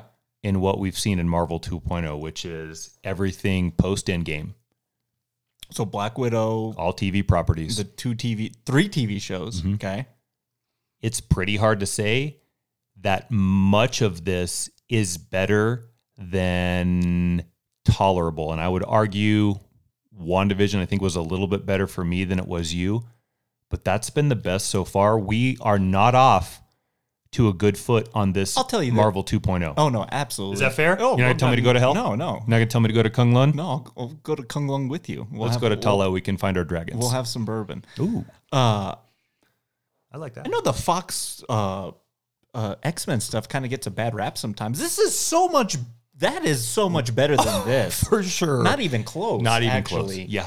Uh, Yeah. yeah. I don't know how they've strayed so far f- uh, from from this because I was actually I I was excited to see this because I was it's a character I'm very I told you before we started I was like I've read Shang Chi episode one where his dad's Fu Manchu. Yeah. Yeah. It's the only only Asian thing that Marvel knew back then was Fu Manchu. and it's actually fairly it's like a it's like a story about his dad and like trying to so they took I guess a little bit of that into into some of this. And I liked what they were doing with it. I liked the character. I liked the casting. I liked how the execution. And then Act Three, I'm just like, this same boat, different dock. I mean, it's like we're in the same ending that we've been in for the last five films. This is Mysterio with his drones in London just raining down from the sky. This is the Chitauri in the first Avengers coming through the wormhole Yeah. with these just disposable monsters. Yeah. Let's get let, us tell them what it is. Well, so there's two drag, a, a dragon and a Another dragon. crustacean dragon. Okay, so um, the Ten Rings show up at Ta Lo, and the final penultimate showdown is about to happen with the people of Ta Lo trying to defend what's left of their city from Ten Rings wielding Shang Chi's father, Wen Wo, or whatever the hell his name was, to rescue Mother. Hmm. Okay, so there's a few. Convinced she's alive and she's speaking from this cavernous thing on the cliff. Here's where things get nutty. Yeah. Dad, Can I ask you something real quick? Yes. Did you like when him and Son were fighting? Did that still seem grounded in like their conflict? That's the end of the film. Yeah. That's where that that should have been it because mm-hmm. this movie's also 30 minutes too long. Yeah. That's the end of the film. Sure, I loved it. I also kind of liked when Dad lost five of the rings and Shang-Chi had five. I was like, ooh, now we got even playing ground here. That's the battle that I wanted. Is how is Shang-Chi going to out 10 rings capable his father and become the wielder? Mm-hmm. Instead, and this is weird to me. So I've got a couple things here. Okay. As you said, dad gets the superior position on Shang and blasts him into the water, and essentially Shang-Chi is descending in the water to his death. Dad then continues forward while the two armies are fighting each other on the battlefield to what essentially looks like a scale mystical scab and decides that he's going to take down the scale mystical scab dam because behind there is where mother is. So he uses the power of the 10 rings to bring down this scabby apparatus and in so doing releases these demon bat bullshit made up whatever the hell these were soul sucking things. Gremlins. Yeah, right. Okay, that's even back to Gremlins. How about that? What's behind that is the Great Protector. Now, where this is where things get really crazy. the Great Protector is actually, and I don't care what anybody says online, they're all wrong. I'm right on this. It's Fin Fang Foom. They changed the name of Fin Fang Foom, who is a dragon from another world that showed up to attack the people of Earth because there was too much peace on his dragon planet. If that sounds ridiculous, you're right. It's completely ridiculous, and why Fin Fang Foom is a joke in the Marvel universe. See, I thought the one that rescued him from the depths of the lake, I thought that one was Fin Fang Foom, and I couldn't remember. I was like, did he have legs or not, or whatnot? They both look like Foom. The reason that the one from behind the scab is Fin Fang Foom is Fin Fang Foom in Marvel proper canon is the one who brings the Ten Rings to Earth. Yeah. Fin Fang Foom, the dragon, gives people the Ten Rings. Now, if you want to go This go, is why I read Spider Man and Daredevil comics. Jesse, I don't, I don't honestly, be- I don't read Fin Fang Foom either. I No, had I'm to do a little just bit saying, of research on this this. is- yeah, this is bullshit. This is how insane Marvel gets sometimes. I just want like a guy robbing a bank. Well, I mean, birthed in the '60s, it's either psychedelic Nick Fury or Fin Fang Foom. Because this is like an Iron Man villain. Right. Yeah, yeah. So they've managed to screw up that one and the Mandarin in two films. Okay. Fin Fang Foom is too offensive as a name and also too entirely stupid for a name of a dragon to be used. So they made the decision behind closed doors to change it from the offensive Fin Fang Foom moniker to the Great Protector. And now we get this the street level fighter that you and I wanted that almost had the street level fight with dad. Yeah, he's riding his dragon like the never ending story, fighting this dragon. with Awkwafina in tow, who was the voice of Raya. It was his sister. Awkwafina was. Oh on- yeah, on- she's shooting. Okay, she's shooting the arrows. You're right. My bad. yeah. Oh, so it, it changes it, a doesn't- little No, bit. it doesn't include how ridiculous this is. Awkwafina's the voice of the Last Dragon in Raya and the Last Dragon. Yeah. they are reheating that film that nobody saw because it was terrible in the middle of COVID and no one wanted to go. Yeah. I guess they figured let's cross promotionally, subconsciously get people to want to go see Raya again because that didn't make enough money, and we'll have a cute fuzzy animal in this Shang Chi that maybe we can cross promotionally promote in Raya and the Last Dragon. And you get a guy who is capable of fighting on the ground, riding a dragon, like you said, fighting the Gamorreek or the whatever the hell it was in the never ending story. Yeah. Okay, so that's that's that's not even my biggest problem. Here's my biggest problem. Oh, okay, I'm waiting for it. with the exception of the pendants that are put into the eyes of that lion. Yeah. And the water map. oh my god, this sounds so bad. The li- water map I that- like. I liked all that. Okay, Yeah. it's cool looking. Yeah.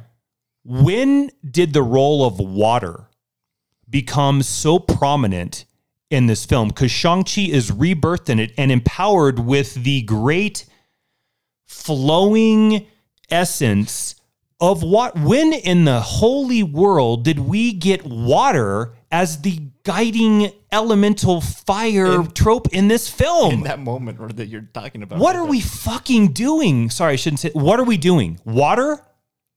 The water dragon takes down the soul sucking Fin Fang Foom through the use of water. Let me tell you what uh, kind of didn't make this scene palatable, but like it, there was they they peppered some things that intrigued me in, in here because we do get the scene now finally of what happened to mom. Yeah, and she was just ambushed by one of dad's bad deals, and he's out. What's he doing? He's like hunting or fishing that day. Well, it's water, so he was fishing. Yeah.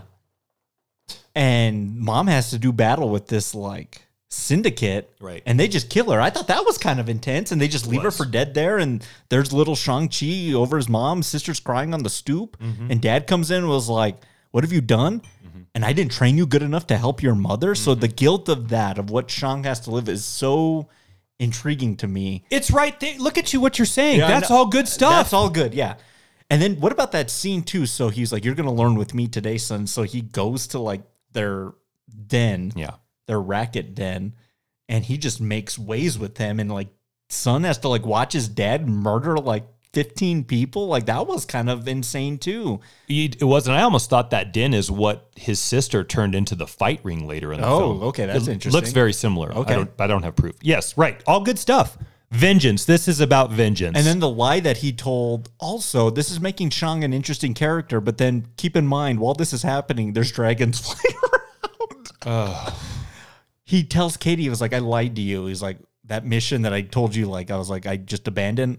I saw it through to the end and I couldn't become like what my dad made me into. So, like, you literally have like the son revolting against like the ways of the father mm-hmm. because of how evil he's become, how twisted he's become in his brain because he thinks the wife is still alive. Like, that's all amazing. I, Yeah. I love all of that yeah.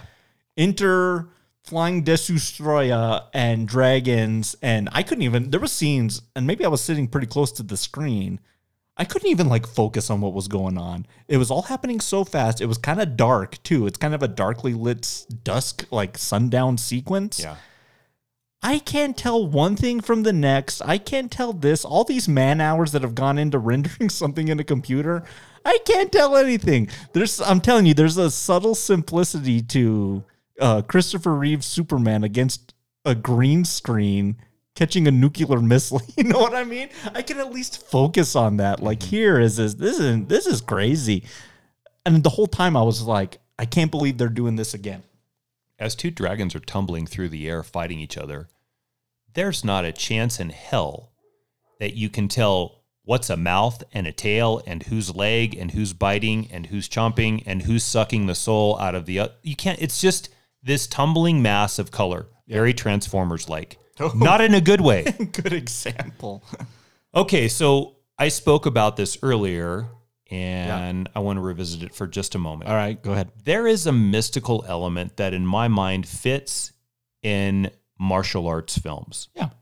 And it is the elevated self through the mastery over technique. And whether that's you move so fast they can't see you, or you like it's that whole Buddhist principle on the way to the Buddha. If you meet the Buddha, you kill the Buddha, and that's how you continue to elevate yourself. That is natural, and I buy that. When you become Do you think Star Wars has done that better with like the Force and yes, becoming one with the Force? And I do. Yeah. I actually thought that in the film too, that this is very Star Wars like when it was dad versus son because it had ties to Vader and Luke. Well, I even thought I thought Kylo Ren as well. You know what I mean? Yeah. Like all his issues. Sure. Yeah. So I buy that. Mm-hmm. What I don't buy is this Ta Lo place is protected with the mysticism imbued to them from Water dragons. So again, I'm back to this the water should matter, but it hasn't, and it hasn't played in this film. Signs does a better job with water than this film does. So as this snake like dragon is being championed and ridden as a chariot by Shang-Chi and his sister, Fin Fang Foom, the great protector, gets the upper hand and begins sucking the soul out of the good dragon. Mm-hmm. I don't even know if that dragon even has a name. Ta Lo's dragon. The one Jesse thought was Foom. For about 20 minutes. yeah. How much soul does that dragon have? Oh, now, oh, a lot big soul. finally, Katie Awkwafina is going to make her presence worthwhile in this film, and she fires a great shot into the air and hits Fin Fang Foom in the neck, which severs the connection between Fin Fang Foom's mouth. L- guys, this isn't a kung fu movie. Just listen to what I'm saying in the context of a kung fu film. It severs the connection from the mouth of Fin Fang Foom to the soul of the water dragon of Ta Lo, which allows the water dragon of Ta Lo to escape and instantly having 20 minutes of its soul sucked from it, full powered, and then stirs up a typhoon like tsunami that engulfs Fin Fang Foom and essentially smashes and drowns him, but not before Shang-Chi jumps off of Ta Lo Dragon's back and takes his 10 rings, which now have given him the ability to fly, and circles Fin Fang Foom's heart with the 10 rings to rip it out. And then Fin Fang Foom is finally subdued. At this point, it's not a Shang-Chi film. It's Game of Thrones meets Raya, meets a bunch of other stolen properties. in what has turned into a colossal disaster. Intergalactically, colossally absurd. This place too. I don't even know if we're ever going to see this place again. I hope not. Yeah. It's, it seems like if this was something they wanted to build up to, like build up to it. You know, I don't do it in the first movie or first team up or whatever. Uh, Where did the pe- where did the army of Ta Lo yeah. get mystically charged staffs? They're they're they're fighting the Ten Rings army, They're including far- Razor they're Fist. farming the earth. It's I guess it's an element just in the earth. Yeah. if they hadn't already burned up the Infinity Stones, you might argue in the way that Wakanda used the purple Infinity Stone to empower the weapons of Wakanda, mm-hmm. that they could use the same premise here. And why not? Because, I mean, it's not out of the realm for them to steal from themselves, and it's their property, so I guess they have that right. Oh, I'm But no, you just have staffs with glowing pink ends that are really powerful and good at killing the space demons from the mystical scab to which held back Fin Fang Foom. What in the hell is going on? Oh. Wait, one more thing, one more thing. And I must give it to you. Yeah. While all this is going on, Trevor Slattery's dead. Oh no. The fake Mandarin's dead. He's playing dead. His little dog walks up and nudges him, and then he, wakes up and said, "I'm just playing dead, so they won't attack us. You play, play- dead too." You play dead too. and the dog rolls over in a cutesy one-off moment, and we laugh. Yeah. Oh my god! Someone set me on fire. I know in the, the grand scheme of things, like I think there's there's some good stuff in here with dad and the son and the whole familial element, and then they blow it out of the sky. This this was something that at least I just got to be honest with you. Yeah, go. I thought this was better than Black Widow. And Black Widow, I thought, was just such another miss of trying to kind of fix that character hmm. that, you know, those familial things got muddled and how preposterous everything was from the rescue to this. This at least gave me some interesting kind of like character stuff. And then they just blew it out of the sky again. So I think I had a better time with this one compared to the last one. But I'm with you. I mean, I like I don't know why they keep they keep doing this, but they save the day as you do. They only lose once, and that was Infinity War. right. they only lose that one time, and then we kind of wrap up, and they go back to San Francisco, and they finally get, they get to tell that couple that was- was going on waxing on poetically about her great job and whatnot, and they're telling them how they saved the world and the universe, and then Wong shows up. Aha! Yeah, so Wong shows up here, and he says. Here's the moment that I felt was sort of derailed by seeing him earlier because this is what I told you was coming. Keep going. Yes. I think this maybe made that moment a little bit better for me. That Okay. we, I kind of saw him, and then I was like, "Oh, he's in this." So like, that's cool. Okay. He shows up and he's like, "Which one of you is Shang Chi?" And he's like, "That's me." He's like, "Do you have the rings with you?" And he's like, "You got to come with me." And I'm like, "Oh shit!" Like, like something's there's a blip. Something happened when you use those rings, or your appearance here in the public is now on blast with the mastic of the master of the mystic arts. Mm-hmm. And so then we go with him, and then we we cut to credits. But if you've seen your Marvel films, you know you have to stay not once but twice. and then we get the mid-credit scene. And I thought this was interesting too. I mean, you and I kind of want some sort of a barometer on where things are going, where they're heading. I know Strange is going to be a huge part of that. I know the multiverse is going to play uh, a portion of that as well. And here we now they're investigating the the rings and Banner's there trying to give his earthly kind of science explanation. Carol Danvers is there with uh, trying to figure out if it's cosmic, but that the rings have set off some sort of a beacon or a signal. Now, to you, what is that, and what could that be? Well, let me throw it back to you. What's another term for beacon or signal? Like an air raid? Um, maybe the term An alarm? herald. Oh, When we talk about herald, who comes to mind? Mephisto? Or Mister Norrin Radd? And then where are we going with that? Galactus. Yeah. So when that beacon line was uttered, and you get the rings and some Kong mystic map, like heartbeat pulse, like alarm, boom, boom, boom, boom. Understand these rings have been around for thousands of years because Shang-Chi's father had them for 1,000 years, if not longer. And they were put on Earth by some entity that we don't know as maybe a beacon or a herald the Herald, as per title in Marvel Universe, is the Silver Surfer Norrin Radd, and he is coming to scout the area for none other than Yeah.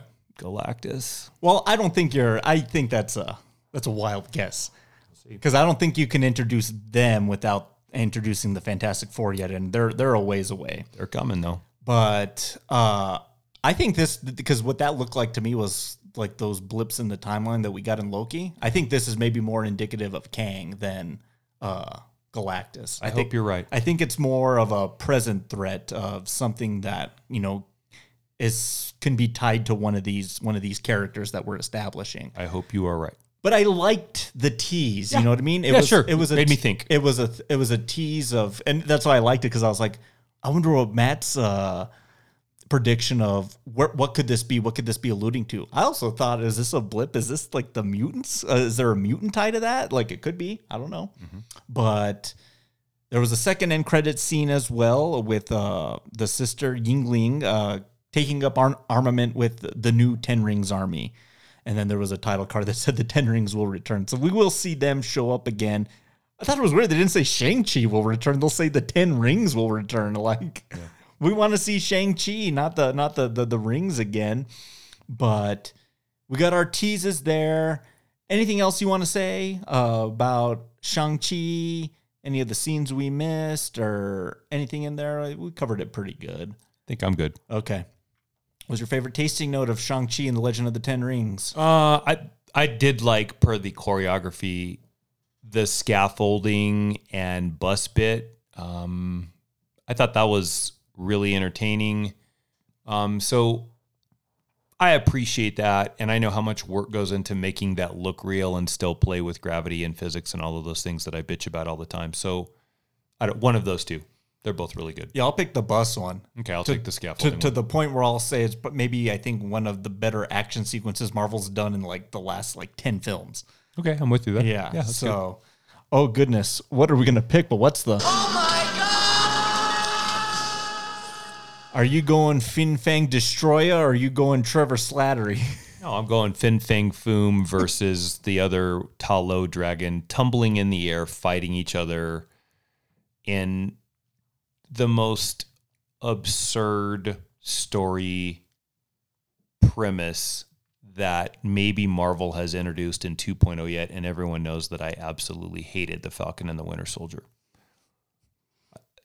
It was so bad for me. really the flag smash shirts? I'll take the flag smashers No. over that. At least I buy No them. way, At least man, I buy no. those are people just running around. That just sucked. oh yeah, no, it sucked. You're right. It was terrible. This was worse for me. Um, yeah, I think that, that that's probably that whole just end sequences for me. Because to that point, I was like, well, they've kind of short shift Shang Chi in his own film, uh, and now here we're doing the same ending that we've done in the last ten of these films. Yep. Why are we doing that? Uh, so that, that that left me a little bit disappointed. Who's the master distiller on Shang Chi? I was really hard on her, and I said last week that I hoped Awkwafina wouldn't come along and steal the film. And frankly, she didn't. And I thought she was a very capable and likable sidekick. And one of the things that, one of the few things that worked in this film for me is that the two of them were friends. And even though the male female relationship was acknowledged, they kept it just as two friends. And I found that to be quite refreshing. Yeah, he didn't have a love interest in this, and I'm fine with oh, that. Oh wow, yeah. So I'm going to give it to Awkwafina if you can Yeah, believe you that. were ready. You were cutting in guns blazing. Yeah, I Mm-hmm. didn't think she was as distracting as as, as she could have. uh, Trevor Slattery was way more distracting. Him and his little tribble Yeah. were way more like off putting than anything she did. Yeah. Um. Speaking of which, when I was watching the film, I was like, Marvel kind of has this thing for like the quirky, like friend.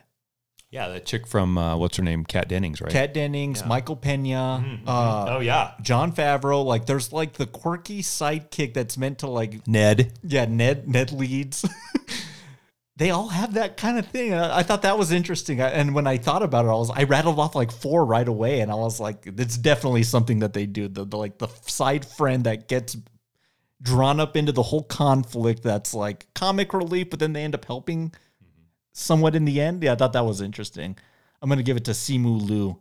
I've never seen him in any other film before. I'm sure he has a martial arts career. Yes. Uh, but if this is his kind of like emergence to be in this film, and I, I really hope I maybe with less interference and just a more focused story, they could like really do this character good. But I really hope this character plays into the plans going forward because I was intrigued. I wanted to I wanted more of it when we were getting it and less of what it became. Good. Well said. How you to rate and grade Shang-Chi and the Legend of the Ten Rings? We have Rot Gut, Well, Call, Single Barrel, and Top Shelf. Rot gut plus. I hated it. Okay. Um, several times in the film, I just found myself leaning back in the chair, sighing, just exasperated. And about the time that that went away was the about the time they did enough with family to hook me back in a little bit, yeah. and then inevitably derailed that once again. Is it just too over the top? Like these super because No, it's it's good good for your rating me, but I'm I'm thinking about you and I was like, you haven't been really high on like a superhero like property in like a while. Like what are they while, what yeah. are they doing now that's they're just doing too much. They're just I, I know the answer. They're, they're taking a simple idea and just overdoing it. that's the first thing. Yeah. And then for someone who read Marvel their whole lives and is pretty familiar with, you are too, mm-hmm. but pretty familiar with the landscape, Shang-Chi offered an opportunity to really get to know a new character that could have been done cool. And they've done that before. Ant Man comes to mind. Mm-hmm. Did a great job with Ant Man. Now, that's written by a genius. Yeah. So that helps. Even though it's not entirely his version, it's still his fingerprint. Edgar Wright, yeah. Right. Yeah. Edgar Wright, yes. Instead of doing that and making me care about Shang-Chi, which they have the capability of doing, they've done it a few times. And they kind of did it in the film a little bit. Here and there, for, Yeah. like I said, the first act. Mm-hmm. Okay, so maybe Rot Gut Plus is maybe too hard. Maybe this is Call Minus. I'm sorry, Well Minus. Mm-hmm. So may, somewhere between those two. And it's not, I, there are things that Marvel has done that I've hated more than this. Not much, but there's one thing mm-hmm. in this 2.0. They made me care less about the character. And if nothing else, I wanted to say one thing. The title of this film is Shang-Chi and the Legend of the Ten Rings. We didn't get much at all on the Legend of the Ten Rings, post credit scene excluded. And we did very little to make Shang-Chi interesting because they did nothing with the power of water and his use of water, which is really Namor's world anyway. And while I should have been Hey, learning, is, he the blip? well, he's supposedly coming in in the next Black Black Panther film. a perfect time to set up his blip then. Yeah, you're right. I didn't even think of him. So, yeah, uh, Fin Fang Foom and Shang Chi are non-starters for me any day of the week, and they didn't do anything to make them any more starters now. And I'm just now I'm even less willing to go with it. And he seems to be a staple going forward. Who? Shang Chi and Oh, the yeah. next Avengers. Well, I would hope they wouldn't just give him a film and then just No, I write, know, write it right, off. obviously, yeah. So I don't know if that answered your question, and maybe that was wordy, but that's why I'm out. He's he's salvageable. It's- You're not out. You're gonna see the next movie. I'm out on this film. Yeah. And he's not an entirely lost cause. I do think there's enough there where they can probably reconstruct this and make that character something that I give a rip about, but I don't give a rip about him right now. Yeah, yeah, yeah. Okay, so there you go. Yeah, it's just call for me. It's just another Marvel. Call all the way to call. Yeah, because wow. I, I I really did like what I appreciated, especially spending a year with Black Widow and all that bullshit, the Justice League and the Snyderverse and all that crazy shit, the Suicide Squad and all their squabbling Amanda Waller, Enchantress, uh, Starro bullshit.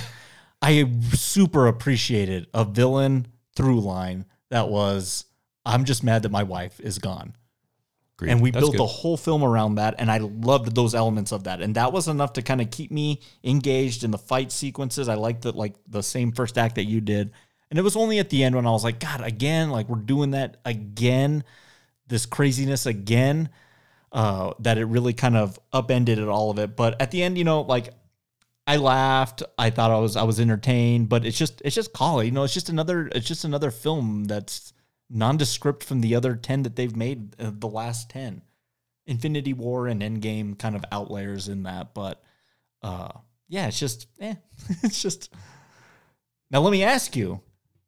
They showed a trailer before it. I knew they were hmm the Eternals. for the Eternals. Yeah. What do you think of that? Are we getting a sky beam in that at the end of that? I swear to God, if we get another sky finale with them, and they, they seem more prone to get that than Shang Chi was. Mhm. Ah, how could they? You know what I mean? Like, th- there's your opportunity to maybe do something different with people that no one knows about. Right. right. No, this the Eternals are untapped and a team concept that's untapped. Now you're going to probably get the emergence of the Black Knight. Mm. And now we're starting to play with the Greek mythology piece of Marvel which can be messy.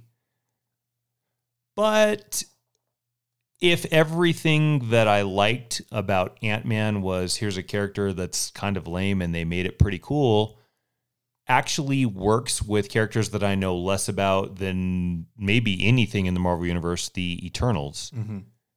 maybe we have something here. But that's a perfect lead in to the nightcap, right? Yeah, let's get right to it.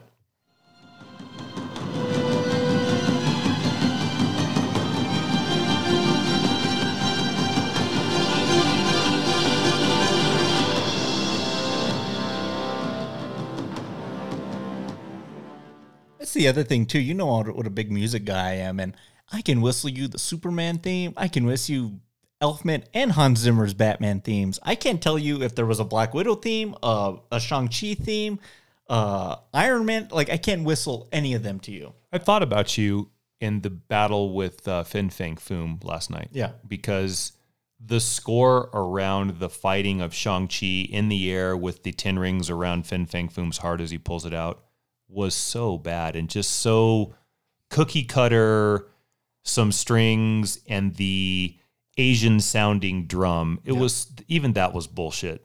So I, am glad you brought that up because I forgot to bring it up today. No, I just the, none of these characters have like Doctor Strange. I can't even whistle. Is there a Doctor Strange thing? Like I can't even one. whistle. Like like bum bum bum bum bum bum bum. It's so easy. You know what I mean? Mm-hmm. Like I mm-hmm. don't know why music is just like even that's generic. Whatever. I think it's a lot. Actually, I think it's saturation. Yeah. I want to say one thing before you pose the night or do the nightcap. You brought up some months ago. Okay. Are we or you stated that you were in a place of post Marvel fatigue? Oh, I'm so fatigued right now. I wonder if I'm worse You might be. You might be a little bit worse without even knowing it till right now. without even having it diagnosed. I'm worse. I might be. Cause you know I, I was okay. Like I'll go. I'm still gonna go see all these movies, and we got the podcast, so we're gonna cover them because mm-hmm. peop they're hugely popular. People go see them. That's how we make all the money on this show. But I am so fatigued. Like my back mm-hmm. hurts. I'm so fatigued. Do you know what I mean? Like I just. And I'm thankful that the, oh my god, a Shang Chi film got made. Whoever thought? Like in a million year, Ant Man, Strange, Shang Chi, all these characters. Like I, I can't believe that's cool. But this, like it's yeah, it's cool while I'm sitting there for two hours getting sick off my buttered popcorn. You know what I mean? Like when I come home, like I'm not gonna I'm gonna pop on Horror. blowout and watch some De Palma. De Palma or John Carpenter is yeah, sorely I'm needed right do now. that instead. Yeah. Maybe the answer's on the horizon. But let's do the nightcap first. All right. Hit it. So I knew, well, we've talked about this film maybe laying the groundwork for what was next for Marvel and then hopefully having that played out. And I think the 10 rings bit at the end played to that. What I asked you to do for the nightcap was look at any of the next three Marvel features, not television. Mm-hmm. So we're doing features. That is the Eternals, that's Spider Man, and that's Doctor Strange 2 and dig through the rumor mill and find one rumor among them that you liked the most or felt like had the most legs and let's play out the rumor mill for the nightcap tonight. Do you want to go first? I just don't I don't want to take yours is the thing. And I, I have a few rumors I could do. Yeah, let me go first. Go ahead. Um, you brought it up earlier and a little bit. Okay. Mine's from Doctor Strange 2. Okay. Is yours from Doctor Strange 2 as No, well? no. Okay, good. Then we won't walk on each other's toes here. When WandaVision finished initially, one of the more controversial pieces of that was the post series scene that showed an appearance from Doctor Strange. Marvel got too feministic with it and decided they weren't going to have any male role in this to take away from Wanda's presence in that. So they pulled it. That's what they said. It's not me playing. That's what they said. Did Amy Pascal say that? Yeah, or Kathleen Kennedy? that's what they said. I'm He's- producing Marvel films now. he shows up in Wanda's little cabin and they pulled it. Okay. Supposedly, I don't know what the hell that does anyway. You know what I mean? I know. Yeah. So exactly. Yeah. Supposedly, among the other 50 appearance of characters that are going to show up in Strange 2 Okay.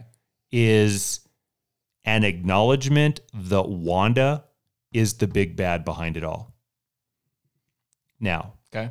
In the world of Wanda, also also Okay. in this film, these are this is two parts of the same rumor. Okay. Dr. I'm sorry, Professor Xavier shows up in Strange as well. They have to work the mutants in sooner or later. I heard a. ru- Hold on, let me finish. mine. Okay. Hold on, you then I'll- you can- I'll, let you piggyback. I'll tap onto your rumor. if both of these two show up and Wanda is the big bad, then that leads to a really great story, which is essentially the Thanos version of what happens to mutants from Wanda called House of M. And it's essentially, I'm tired of mutant bullshit, and away they go. And it's her snap to rid the world of mutants. I don't think that they're going to get rid of mutants before they've even had a chance to play Yeah, in that arena. Say, yeah. But Wanda and Wanda trying to rescue her kids from the nefarious reaches of Mephisto or wherever the hell they are, and her battle with the X Men in order to do that because they're going to try to protect mankind is a rumor that I want to see. So, Wanda, who is a mutant, I know she's portrayed as an X Men, but she is a mutant, the daughter of Magneto Yep. is the rumor that I most want to see. And that's if this is crazy. I'm about to tell you something. If played properly, Wanda is arguably the most powerful character in the Marvel universe. Sure, why not? She is.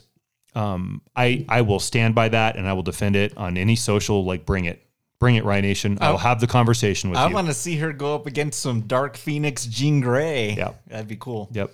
Um, you're- so you're- that's the rumor that I'm looking at is that those two get introduced and we get the setting of the playing field for that.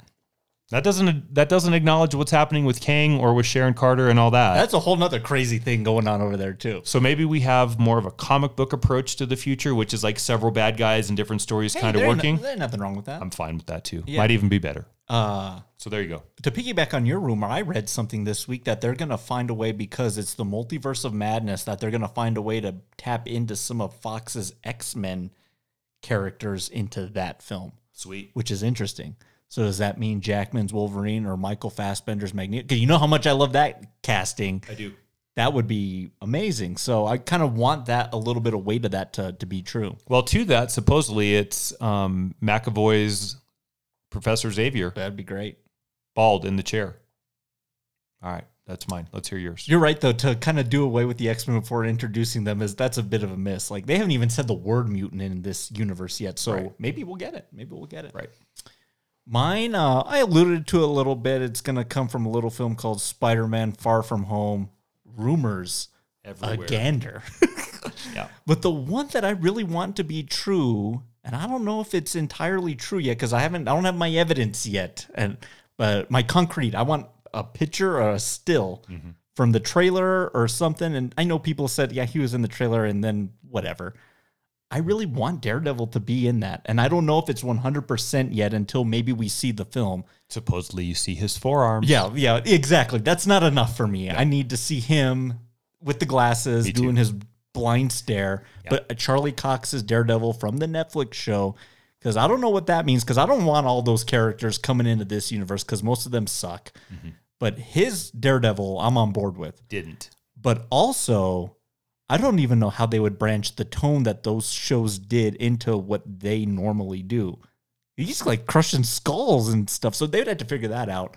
But I don't want that all of that to go away because Jessica Jones and him were pretty good. Uh, if he shows up as uh, Peter Parker's attorney for his like coming out as Peter uh, Spider Man. Mm-hmm. That could be cool. That could be a ni- whether he fights with them in the the final sequence or not, whatever. But if you establish a Matt Murdock and it's him, we're in good hands there. I love that character so much. Uh, not just the show. That's one of my favorite Marvel characters. My second favorite Marvel character. Yeah. I love him too. I think that could be cool. So we'll see. I don't know. I, I just uh, that seems so rumory and no evidence. It does it. You know what it it does, but it also makes perfect sense because if they're going to introduce Daredevil, Spider Man is the right way to go. That they Oh, have had a relationship No, for it is. years. Yeah, they, teamed up many a time, and they Daredevil fought Electro in issue number two. and the other one that plays with Spider Man too is Johnny Storm. The two of those guys are thick as thieves. So they are. Those guys are buddies. are, So I don't know if they're going to introduce the Fantastic Four through Spider Man. That seems like a bit of a stretch. But Daredevil, who's rooftop guy, Yeah. the same way kind of Spider Man is. no, they'll mess. Marvel. Studios will do a Daredevil film and then end that movie with like a sky beam coming out of like Fisk Tower for Daredevil to fight an alien. You know it would happen. So sweet. or even the hand. Yeah, I love it. I, I I hope. Charlie Cox came out on Insta or something this week and swore up and down that those were not his forearms on the table in the lawyer office of Spider-Man 2. But man, where there's smoke, there's fire. I know that's yeah. So we'll see. I'm hopeful for that one too. if we both get those, Yeah. I think we've got a light through what's been a pretty murky harbor for the last year and a half to two years. The big one we didn't talk about is whether the Spider Men are showing up with uh, Tom Holland's Spider Man, which is something I really want to see uh, for what they've said. And you kind of think they would show up with what they've showed in that trailer. You know what I mean? Yep. I almost would be disappointed if they don't show up at this point. Can I give you one more? Go ahead. I spoke about earlier in Guardians 2, there's a really quick moment where Ego is showing Peter snapshots from different worlds and things. And there's one instance where this large robotic creature is just leveling this town. Do you know what I'm talking about? That's a celestial, Okay. which is what Ego is, if I'm not mistaken, as well. Is that Eternals? So, yes. Okay. in the Eternals trailer, you see a celestial. Go back and look at it, everybody. It's the one that just came out with the theater. So maybe this is uh, Eternals trailer three, final trailer. Yeah. There is a rather humanoid like structure with several rows of lights that descend, ascend north and south that look like multiple eyes. That is a celestial. Yeah, there's like three on each side. Yeah. Right. That celestial is a brother or a kin to the one that we saw in Guardians 2 that is swinging that axe or mace or matic or whatever it is and wiping out those towns and those people. Mm-hmm. Supposedly, in this in the Eternals trailer, we see Angelina Jolie's Eternal, I forget her name, in these tentacles of this rather nefarious looking space thing. That space thing is called a deviant. I didn't know any of this till I got into a real big rabbit hole last night. The deviants are the children of the Eternals, Okay. and they were basically left behind. You want to know who the most popular deviant is? Yeah, I do. Mr. Thanos is a deviant. Interesting. So there's a rumor that Thanos is going to make a reappearance in Eternals. I think that's bullshit. That character's exhausted. They're not going to use that, and that would be a huge mistake. And he's dead. Any, well, He's wiped Ash. we don't know what time frame the Eternals exist in because they are rescuing a caveman child from the beaches in one of them. So I'm not sure exactly where they. But and w- let's hope that's not the case. What I do hope though, Yeah. or what's a possibility that could be fun, is that deviant tentacle- tentacling mom into some coalition, and she's clearly spellbound with a look in her eyes, to resurrect the Celestials from their dormant state. Now, if they come from the water and that stirs up some shit like in Atlantis, or the deviants take down a city in some time, which is Atlantis, then now we're bringing Namor in there. So Well, there was even that tie in Endgame where they were talking about seismic activity Yeah. underneath the Indian Ocean. Yeah. I was like, Namor, man. he's coming. Yeah, he They- has to. He is. Yeah. He right, especially with Aquaman, and now they have to have a water area Well, and to play especially with into. Fantastic Aquaman. Yeah, because because DC introduced Aquaman, so Oh, now the yeah. water thing is in play for everybody. So they have to match And DC's especially if you attempts there. introduce the Fantastic Four, you know he had the hots for Sue Storm all those years. one of the best romances in comicdom. That one and then the Cyclops, Logan, Jean Grey one. Yeah. So so crazy love triangles. and to the other rumors, which this is out of the three films we were allowed to use, but Namor is the big bad supposedly in the new Wakanda film. Interesting. That'll be cool. If you've seen that, everybody needs to when we get off today. Everybody needs to look at the last Eternals trailer because there's a bunch of interesting moments in there. Um, namely, all the deviants that are coming out of the water that they attack, we gonna do that movie? for sure. Let's see if we're as disappointed as we were with this. October, right? No, November for second or third week in So November. you got a couple months Yeah, to yeah, yeah. recharge a bit. Are you doing What If? I am. How are you liking it? Yeah, it's all right.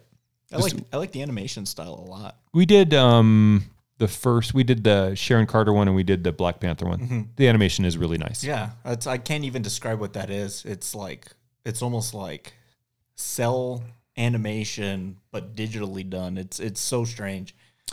Speaking of comic books and heroes, uh, we probably should wrap it up because we got the Patreon to do. We're almost two hours into this. Can you believe it?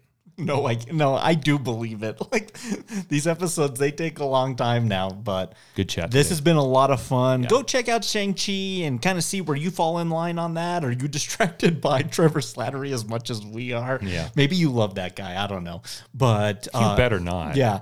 Uh, it's time to kind of get back. You know, the weather's changing, the leaves are changing, and oh boy, it's, Oh boy. it's getting a little spooky here in the recording studio. So we're gonna tackle a cask of creatures Hmm. I don't think we've ever talked about before. I, I went back and looked, and not we've done psychos and invisible things, and Zombies. we haven't done zombies yet either. Rage, kind of. Yeah, kind of. A rabbit, Oh yeah, uh, wreck, Rabbit, I- wreck and rabbit. Yeah. A little bit. We haven't done this. I can't haven't. believe it. We haven't done vampires. Nope. And we have a three film cast slated that I haven't been this excited in a long time. This is gonna rock. Everybody, this one is not what you think. This is a doozy. We are going to get into heavy, heavy artistic film stylings in this one. So Matt, you know the three films that we're gonna tackle. Pick the first one we're gonna do. The Hunger. We're going to come out of the box right away with an auteur vampire flick with Susan Sarandon and David Bowie and Bauhaus. It's gonna be a lot of fun. How long's it been? Six years? Oh, wow. So you're more recent than I am. Well, I've only done it once too, so this will be a great revisit. Are we going to do it together tomorrow or next week before the show? Yeah, we should. I don't own it, and I don't know if it's streaming anywhere, so we'll we'll have to kind of Have dig, to find it, We'll yeah. have to dig into that and kind of and kind of see, but that's gonna be a lot of fun. And then the next two are all timers. Do you want to let them out or you want to keep it a No, secret? we'll, we'll keep it secret and safe. yeah. It's going to be fun, though. Alrighty, so cheers. Cheers. Uh, thank you everybody for listening. Uh, hit us up on any of the socials or Patreon, as Matt uh, described. We're going to be doing our watch along of prom night and also our neat episode later in the month on Heather's. That, those are going to be great. Yeah. That's going to be so much fun. Prom night in Heather's. Wow. That's going to be so much fun. Heavy return to high school on the Patreon this week. Absolutely. Yeah. Uh, so hit up any of those Or or, this month. I said this week, this month. Sorry. or on TeePublic, any of your merch, t-shirts, pillows, paraphernalia, uh, coffee mugs. It's all it's all there. So you can get all the links in any of our bios on the social media. So perfect. Check us out. That wraps it up. Well, cheers to you. Cheers to you. I got to get going. Uh, I'm. Oh man, I had something perfect for this. What was I going to say? I got to go return my ten. It's like a library book. yeah, because they're making a mess. I'm blowing out walls and shit. no, I, I honestly I thought of it in the middle of watching the movie of what I was gonna say, and I totally forgot it. So you get that now. Maybe you can find a dragon that'll ride you back in time to that place in your own blip and you can remember. I really think they missed an opportunity with ending Shang Chi like never ending story with Shang Chi on top of that dragon going yeah yeah. Top shelf rating right there. We'll see you all next week. Have a good week, everybody. We'll see you in the dark. Thank you for listening to Rye Smile Films. For more Rye Smile content, go to patreon.com slash Films for exclusive bonus episodes, plus feature-length watch-along commentaries on your favorite movies, and TV show recap episodes covering the best from the small screen. For Rye Smile Films merchandise, go to teepublic.com. Shang-Chi and the Legend of the Ten Rings is property of Marvel Studios and Walt Disney Studios Motion Pictures, and no copyright infringement is intended. Until next time, cheers. Shang-Chi. Shang-Chi. Shang-Chi. Shang-Chi. Shang. Shang. Shang. Shang. S-H-A-N-G. Shang. Shang. Yeah. You changed your name from Shang to Sean.